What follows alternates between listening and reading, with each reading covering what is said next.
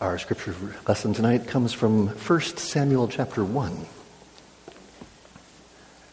As you can see from the bulletin, I originally planned on getting into the Song of Hannah, but then realized that's not going to happen tonight. So, but we sang the Song of Hannah tonight, and it works out great that we did because the Song of Hannah is really part of our story tonight, so you've already had a chance to hear it and sing it. Uh, but hear now the word of the Lord from 1 Samuel chapter 1. There was a certain man of Ramathaim Zophim of the hill country of Ephraim whose name was Elkanah, the son of Jeroham, son of Elihu, son of Tohu, son of Zuph, an Ephrathite.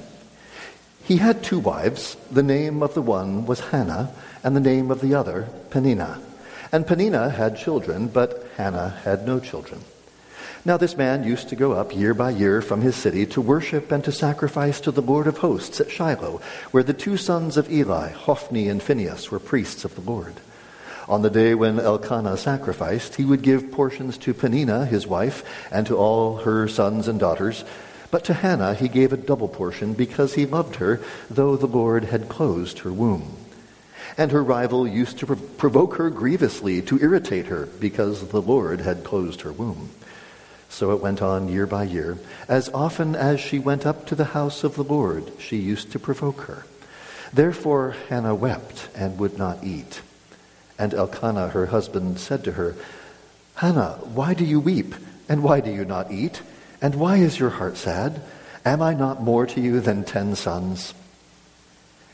After they had eaten and drunk in Shiloh, Hannah rose.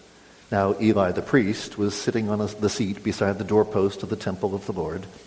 She was deeply distressed and prayed to the Lord and wept bitterly.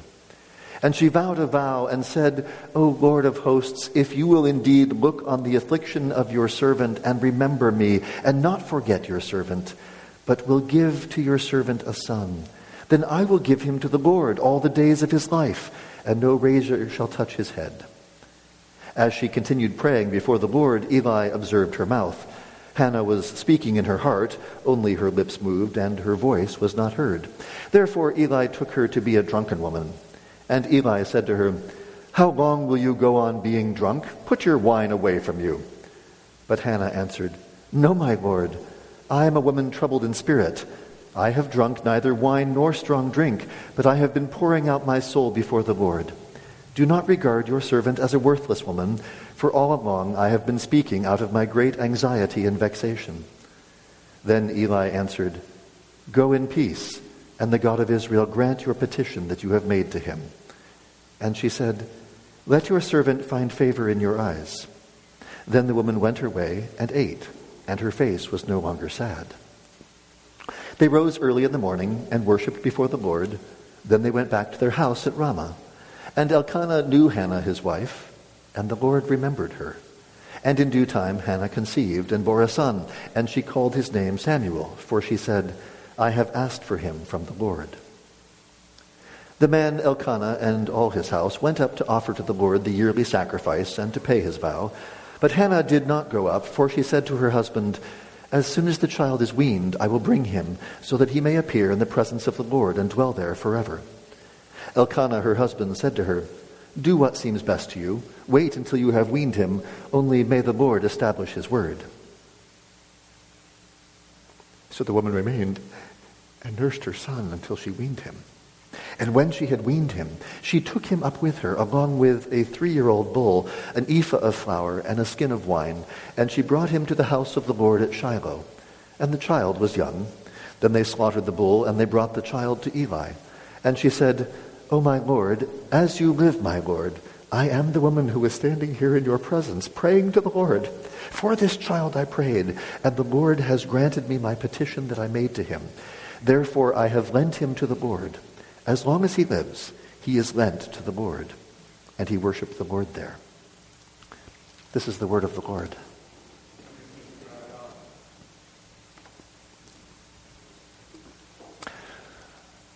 Why Samuel? There's, there's two, two parts to that question. Uh, why preach on the book of Samuel at this time? Uh, in the morning service, we've been going through Book One of the Psalms, and I've been suggesting that Book One of the Psalms presupposes the king sitting on the throne. Most of the Psalms in Book One are Psalms of David. The picture is of the Davidic king sitting on the throne. So it's useful to go through the books of Samuel and Kings to catch a glimpse of what that world looked like, what is meant as the Psalms are talking about. The king sitting on the throne, and yet things not being the way they should be, and we're not the way we should be. Well, that's Samuel Kings for you. But not only that, Samuel and Kings reveal to us God's patience with his people. God is far more patient with us than we are with one another. We'll learn a lot about sin and repentance. We'll learn from Saul and David about what a king ought to be and ought not to be. and we'll see the faithfulness of God from age to age as we see our Lord Jesus Christ revealed in these pages. But there's also a second question why Samuel? And that's the main focus of tonight's sermon. Why did God raise up Samuel? Who is this Samuel and what's he doing here and why is he such an important character in the scriptures? Uh, Samuel comes after the period of the judges, or in another sense, Samuel is the last of the judges. He is the hinge of history between the era of the judges and the era of the kings. Uh, the book of Judges ended with the refrain In those days there was no king in Israel. Everyone did what was right in his own eyes. Samuel will conclude the era of the judges by appointing a king. In fact, he'll appoint two kings. King Saul will do what is right in his own eyes, just like the people, but then King David will do what is right in God's eyes. Samuel is referred to three times in the New Testament. In Acts 3, he is spoken of as the first of the prophets. In Acts 13, Samuel is seen as the transition between the judges and the prophets.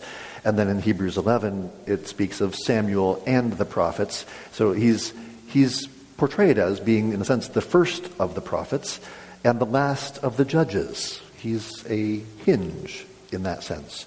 He's a prophet. He's a priest.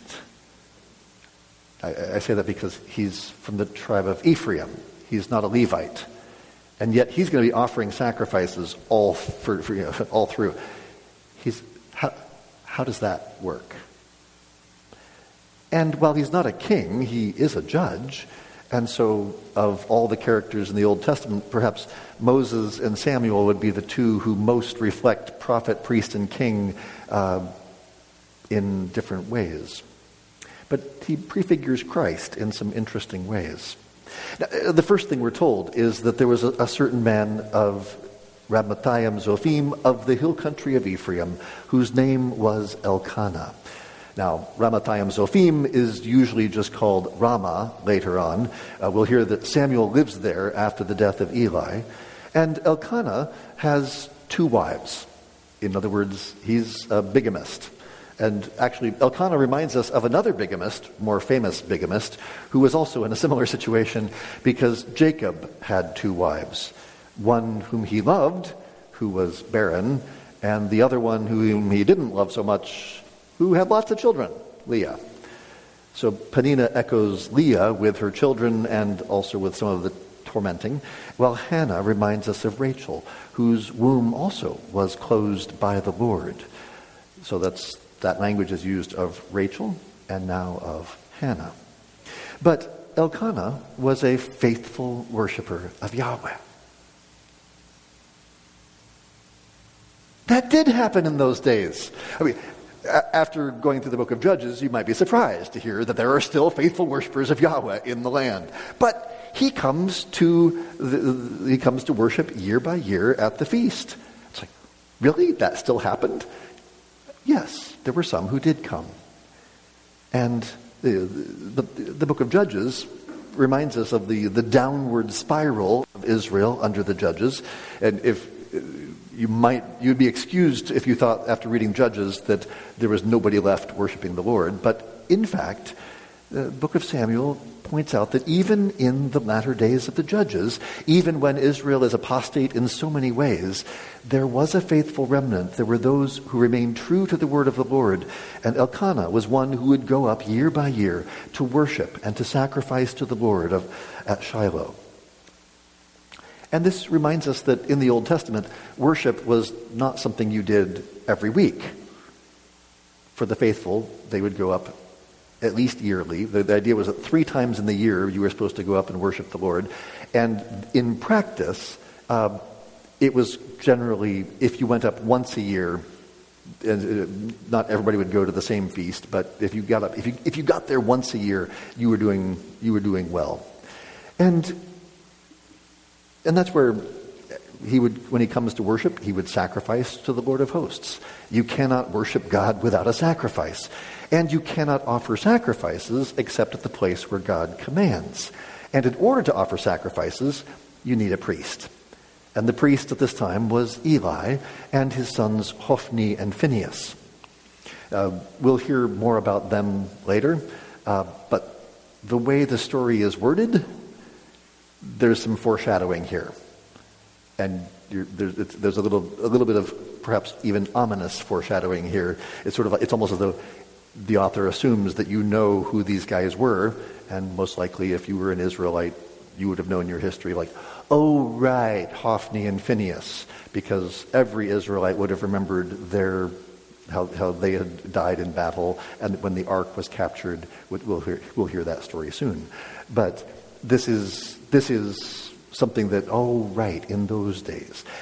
Now, it's worth noting the book of Judges ended with a story about a different Phineas. The first Phineas, Phineas, the grandson of Aaron, the son of Eleazar the priest. Judges ends, and, if it, a, and then in, Samuel picks up the story next. So if you have the Phineas at the end of Judges, and then you have a Phineas at the beginning of Samuel, you're supposed to see a connection, but that's not, that's, that's not saying that this, is, that this Phineas is a good guy. But you're like, wait, Phineas? I know that name. This is a very different Phineas. But when it says that, that Elkanah offered sacrifices, uh, when the scriptures talk about sacrifice, this, uh, there are all sorts of offerings, but usually the word sacrifice refers in particular to the peace offering. This is the offering where the worshippers also partake of the meat. And so Elkanah would give portions to Peninnah and her sons and daughters and to Hannah. Now, you might, your Bible might have a footnote pointing out that there are some textual variants here. Some say that Elkanah gave Hannah a double portion because he loved her. Others say that although he loved her, he only gave her one portion because she was childless. Uh, either way, the point is that he loved her in spite of the fact that, he was, that she was childless, and also that the, the portion, the difference in portions however you interpret that, the difference in portions between what Hannah gets and what Peninnah gets is a, an object of conflict between the women. And quite frankly, whichever way you translate it, it, it speaks well of him because it would have been easy to focus his affection on the one who gave him children. But part of what you're supposed to see here is Elkanah is a man like Jacob. He loves his barren wife.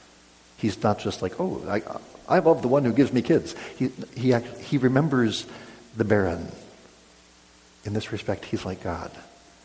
That's why we started with Psalm 113 and the, and the call to worship. Because God remembers the barren woman and gives her a home. Elkanah is not capable of, uh, of giving her children, or more, precisely, he uh, obviously he is capable in one sense. Peninnah has lots of kids. We might nowadays say, "Oh, go go to a, a, a sort of uh, those places where they help you fertility treatment." And so, ah, here we can we can we can take care of this. But as they go up year by year to the tabernacle at Shiloh, these unequal portions are a reminder of Hannah's barrenness and one year, Hannah finally breaks down and weeps, and she won't eat. Now, Nowadays, we're, we're, we think about that in terms of, oh, she, she, she, we're, we're concerned about her health and all that.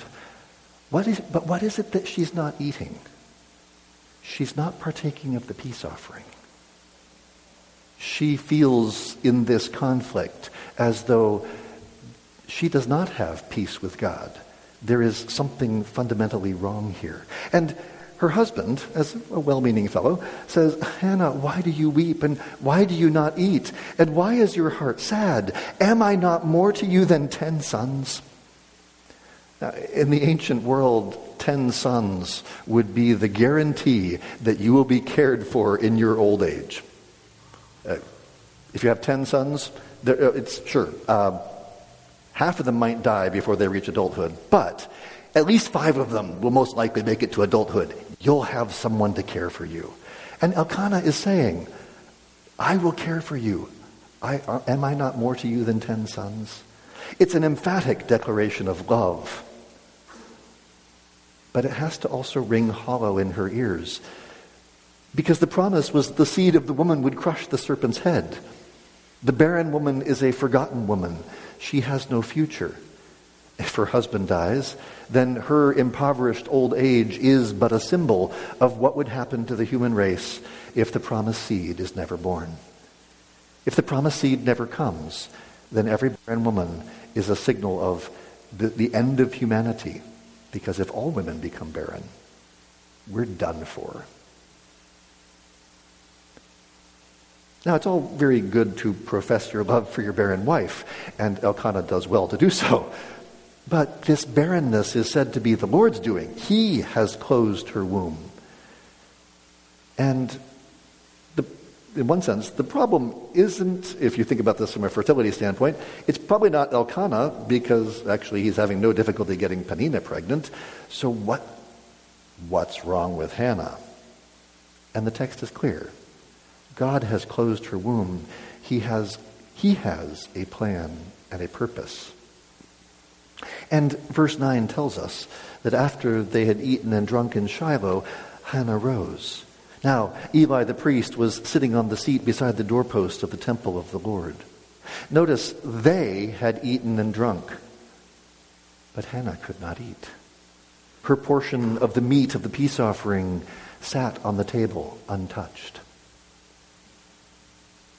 And there are times when you want to be alone, when you need to be alone and pray to God out of the grief of your heart.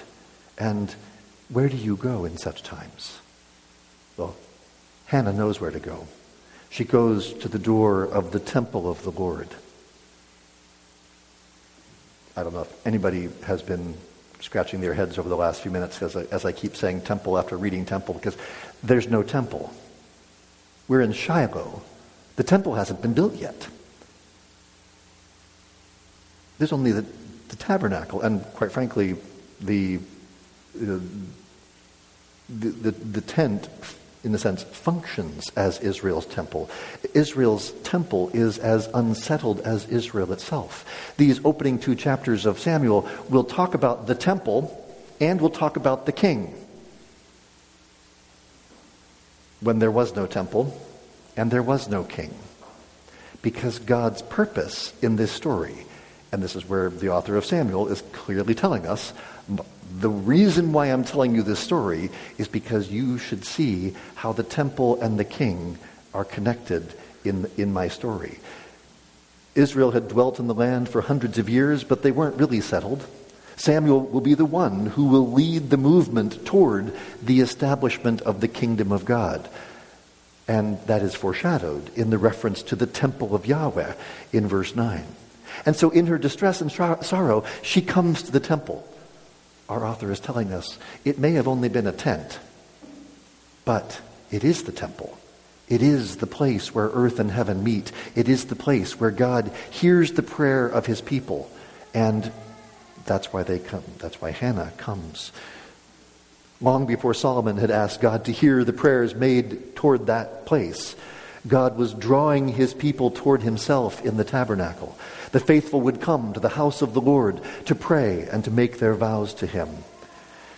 as we went through the book of Leviticus recently, we saw that the heart of the book of Leviticus is focused on chapter 16, the Day of Atonement, the day when the high priest would enter the Holy of Holies. He would ascend the hill of the Lord and enter God's holy place on behalf of the people.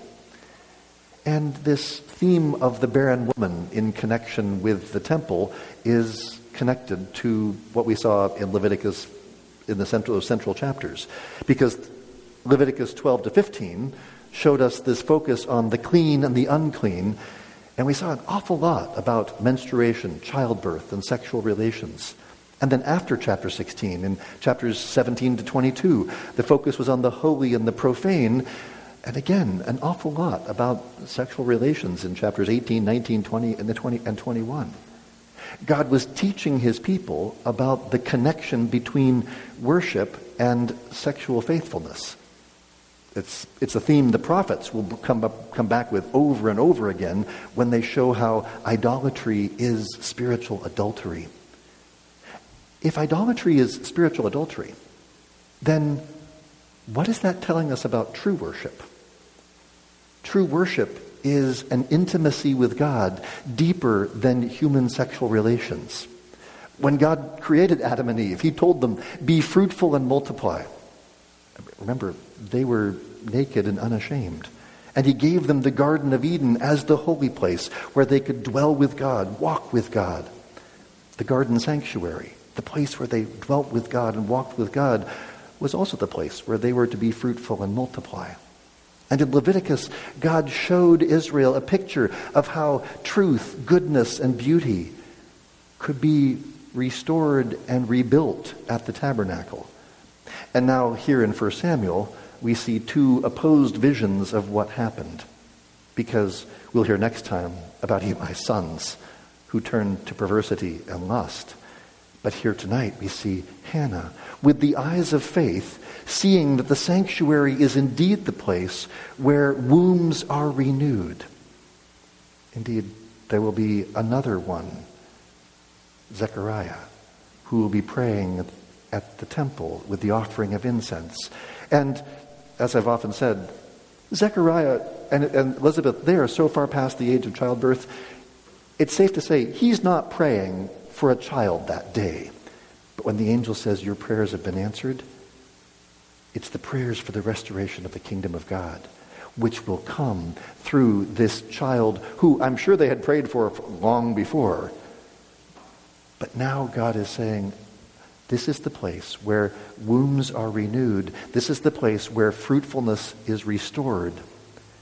And so she's so now Hannah comes to the tabernacle. She comes to the temple and is deeply distressed and she prays to the Lord and weeps bitterly. And she vowed a vow. She says, O Lord of hosts, if you will indeed look on the affliction of your servant and remember me, and not forget your servant, but will give to your servant a son, then I will give him to the Lord all the days of his life, and no razor shall touch his head. Uh, Numbers six speaks of the Nazarite vow, a, a vow of special service to the Lord. And Hannah takes this vow to the Lord on behalf of her son and devotes him to the service of the Lord. Now, in our kind of individualistic age, that sounds a little over the top. How could a mother make a promise on behalf of her son? Now, in one sense, she can't. She cannot promise that he will be faithful in his performance of the vow. That's up to him. Will he honor it as he gets older? But she can promise that she will give him to the Lord it is then up to the Lord to do with him as the Lord pleases. Now, I mean, how do we make of vows like this? I mean, obviously, speaking, I mean, this is the word of the Lord, so we're not going to say, oh, Hannah was wrong and foolish for making this vow. But it's worth reflecting on this for ourselves in terms of are there times when we should make vows of a similar sort? My answer is not very often. You'll notice that in Scripture, this sort of thing doesn't happen very often.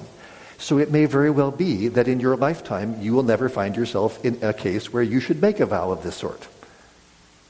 It's sort of like when Jesus tells the rich young ruler to sell all that he has, give to the poor, and follow me. That doesn't mean that everybody should sell everything they have, give to the poor, and follow Jesus. It also doesn't mean that nobody should ever do that. It just means you need to think, think and pray and reflect on what is God calling you to do in the situation you're in, get, getting wise counsel. I mean, here she is at the temple. She'll be talking with the priest here shortly. Yeah, so this is, and it's also worth noting that in Numbers, uh, this vow, you know, her, her husband could nullify it in the day that he hears of it. And so, and as a wise man, he doesn't, but, um, but it's worth noting. And so reflect on what is Hannah doing here? Well, she understands her own heart. She sees, I mean, she has been provoked by her sister wife and is, is beside herself. She also seems to recognize, yes, I really want a child, but she desires first to please the Lord. She knows the promises that the promised seed will come. She'll sing that in chapter 2. And so she desires to bear a son.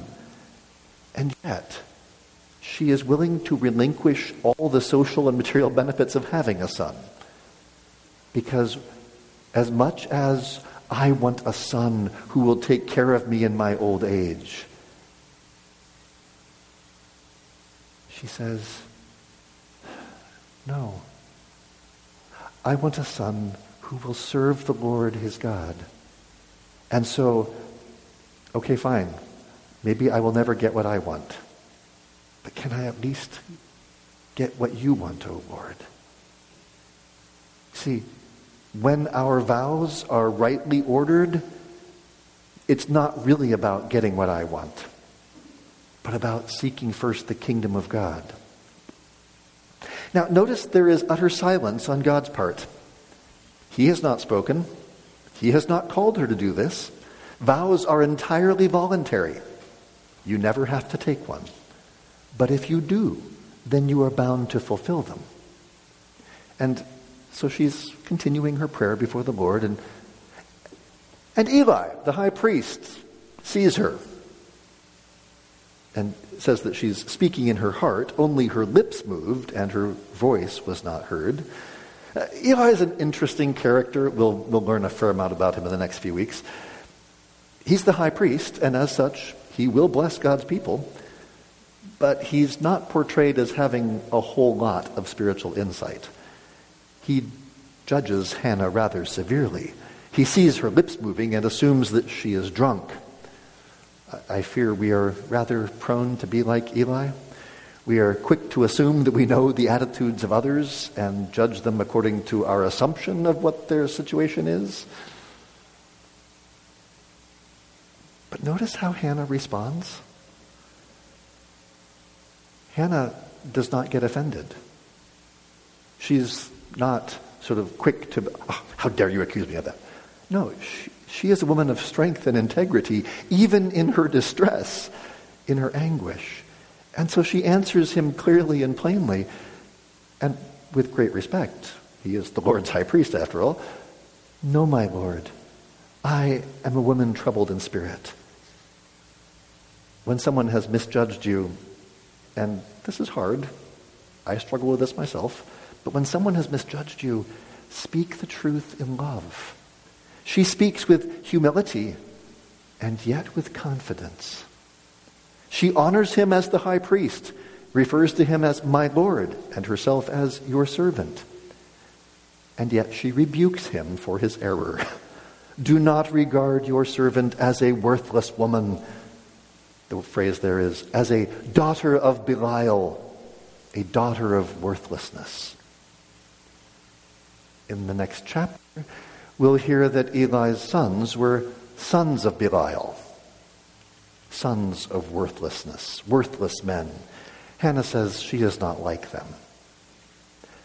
Now, we'll also hear in the next chapter that Eli's sons were known to lay with the women who were serving at the entrance to the tent of meeting, and that Eli was bothered by this. And perhaps that gives us eyes to see what's going on in this little interchange. When he sees what appears to him to be a drunk woman at the tent of meeting, perhaps he wants to protect Hannah. Or perhaps he's afraid she's looking for his sons, knowing what they're like. But through all this misunderstanding and through all this misery that they're both going through, the Lord God is at work. Indeed, now the Lord God himself speaks through the mouth of bumbling Eli the priest. He gets this right. He answered, Shalom. Go in peace. And the God of Israel grant your petition that you have made to him. Eli may not have had the faintest idea of what he said, but as the high priest, he was commanded to bless the faithful and in this blessing, Hannah finds contentment. She does not know what God will do, but God has given her peace, shalom, through the benediction of Eli.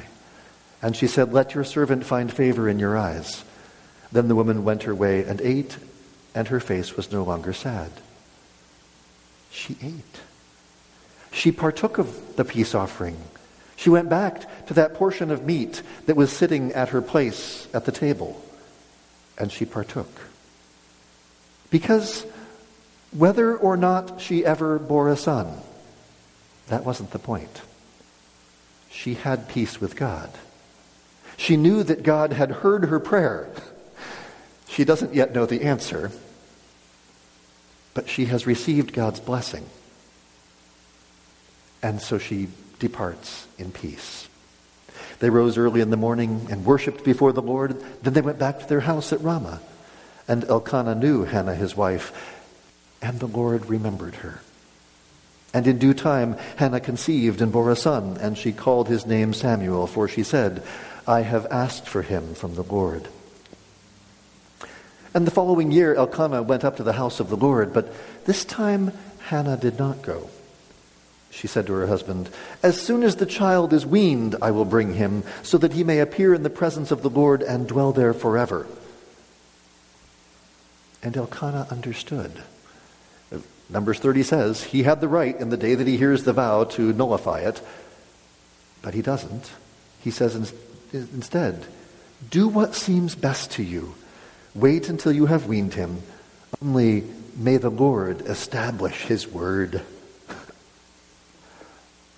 What a guy. The son of the wife that he loves will be the one son that he doesn't get to raise.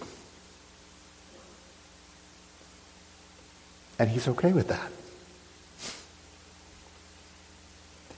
He understood a vow is a vow, and he gets his wife. He values her word. We're not really given any clue as to what's going through his head. But what you see is here's a man who hears his wife and understands at whatever level this is something important to her, and so it's important to me. As a righteous and faithful man, he saw that his wife's vow was from the Lord. And so may the Lord establish his word seems to suggest that Elkanah sees some significance in this child residing in the presence of the Lord that he understands at whatever level he can at this point that this is what God is doing in their lives, in the lives of the people of, of, of God. And so when she had weaned him, she took him up with her along with a three year old bull some think it might even be three bulls, but either way, uh, whether it's a three year old bull or three bulls, this is a really expensive offering. Bulls aren't cheap. And an ephah of flour, a skin of wine, and she brought him to the house of the Lord at Shiloh, and the child was young. They slaughtered the bull, and they brought the child to Eli. Ordinarily, the redemption of the firstborn would be with a monetary payment, along with the purification sacrifices of Leviticus 12. God had told Moses, Consecrate to me all the firstborn, whatever is the first to open the womb among the people of Israel, both of man and of beast, is mine. But Samuel was not just the firstborn of Hannah, she is also the child of a vow. And so they bring a bull, flour, and wine as a thank offering for the fulfillment of the vow, as Leviticus 7 required. And so, having slaughtered the bull, consecrating Samuel to the Lord's service, Elkanah and Hannah present Samuel to Eli. And Hannah says, Oh, my Lord, as you live, my Lord, I am the woman who is standing here in your presence praying to the Lord. For this child I prayed, and the Lord has granted my, my, petition that I made to him. Therefore I have lent him to the Lord. As long as he lives, he is lent to the Lord. And he worshiped the Lord there. Now, how does an Ephraimite become a priest? Because he is now adopted by the high priest he's now a Levite. And practically speaking, he is now the son of the high priest. And so therefore, he is the, uh, that's, that's, that is what, that is what this whole little ceremony is doing. He is now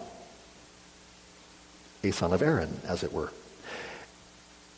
But what did it take for Hannah to leave her firstborn son behind? What, what did it cost for Hannah to fulfill her vow. She had longed to bring a son into the world, and having done so, she will now hand over that son to another. Why did Hannah do this? Because she had put to death the desires of her flesh, and she was walking by the Spirit. Her desire to be a mother now plays second fiddle to her desire to see the glory of the kingdom of God. And so many centuries later, the priest Zechariah was offering incense at the temple when his barren wife conceived and bore a son. John would be the one to baptize Jesus, just as Samuel was the one who anointed David.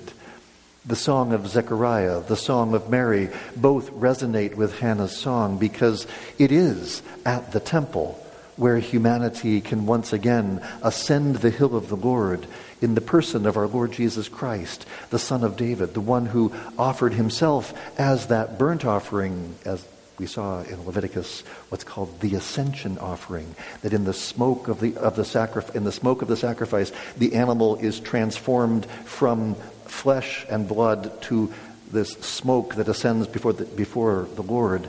And as that ascension offering rises to God, that's what Jesus did on our behalf. He offered himself as the ascension offering.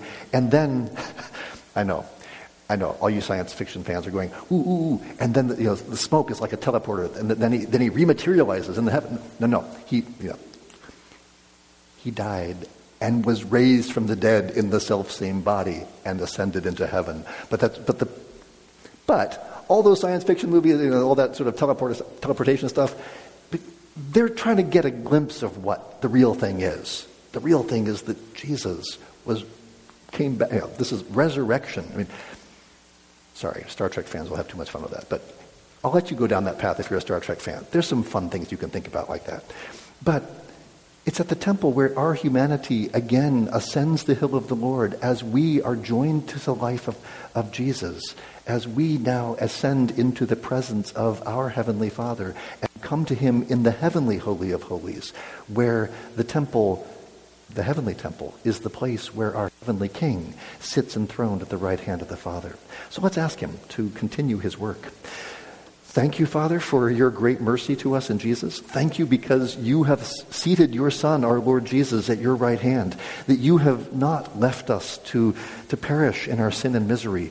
You have not, you have not dealt with us as our sins deserved, that you have, you have shown your favor and you have given your blessing because you have loved us with an everlasting love, and you have seated us in the heavenly places in Jesus, your Son, because you raised him from the dead and seated him at your right hand. And you have promised that you will continue to work in us that which is pleasing in your sight, that we might be conformed more and more to the likeness of your Son. O oh Lord our God, have mercy on us. Help us as we walk before you to trust your promises, to believe what you have said, that we might hear your voice and have confidence that you will continue the work that you have begun. Lord, help us like Hannah, to seek first your kingdom, even at the expense of our own kingdoms, that we might recognize that our kingdoms aren't worth anything compared to yours. So help us, Lord, to, to live as those who belong to Jesus, to, to, to vow when we need to vow, and to, to walk humbly, trusting you in every day, knowing that you will, con- you will continue this work in us. Lord, help us in our weakness and affliction. Help those, Lord, who are, who are grieving and anxious and afraid. Help each of us to trust your promises and to, to hear your voice. May your word speak into our darkness. May your word speak into our fearfulness. May your light shine and your comfort renew and refresh us. And Father, we ask that you would have mercy upon those who are sick and afflicted. Have mercy upon Gwen as she recovers from her surgery and as she eh, bring, bring healing to her body and comfort to her heart. Have mercy, Lord, upon, upon all those who, who struggle with depression and anxiety and, and bring them comfort in the midst of their afflictions. Lord, have mercy upon all those who, who are dealing with, with challenging situations at, at work or at home and may, may you give wisdom in the midst of trial. Forgive us, Lord, for our sins and, and help us to see our sin truly and clearly against you, that we might confess it and turn from it to you. Help us, Lord, to forgive one another as you have forgiven us, that we might show forth the love of Christ to those around us, that we might not, that we might not be forgetful, that we might not turn away, but we might remember all of your promises that you have made to us in Christ Jesus, your Son. For it's in his name that we pray. Amen.